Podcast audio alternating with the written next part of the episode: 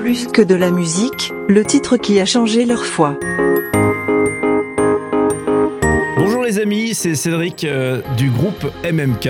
J'ai envie de vous parler d'un chant qui m'interpelle particulièrement et euh, j'ai la tendance à dire que les événements qu'on vit nous aident à entendre et à vivre les chants aussi différemment. C'est un chant d'église, il s'appelle Béni soit ton nom, composé par Matt Redman, un américain. Ce chant parle de l'idée de remercier Dieu pour euh, toutes les belles choses qui peuvent arriver. Ce chant parle aussi d'être dans une attitude de reconnaissance même qu'on traverse des grosses, très grosses galères. J'avoue que ce chant, je le chantais très régulièrement à l'église, je, l'aimais bien musicalement et presque j'ai tendance à dire je le chantais un petit peu légèrement sans presque penser tellement aux paroles mais plutôt emmené par cette belle mélodie. La deuxième partie de la chanson je la chantais avec moins de conviction. Un jour on a été euh, appelé pour euh, chanter un enterrement. L'époux qui perdait sa femme, mariée depuis des dizaines et des dizaines d'années, nous a demandé de chanter ce chant Béni soit ton nom. J'avoue que lorsque j'ai chanté Béni soit ton nom, qui évoque effectivement qu'on continue à dire merci à Dieu, à être reconnaissant, à avoir une attitude de foi finalement,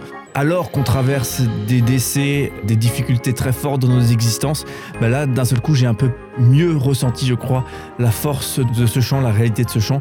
Et euh, si on considère Matt Redman, donc le monsieur qui a composé ce chant, quand on sait qu'il a vécu avec son épouse de très nombreuses fausses couches, eh bien, on sait aussi que ben, lui, j'imagine, quand il chante ce chant, il y a beaucoup de force derrière les mots qui sont prononcés.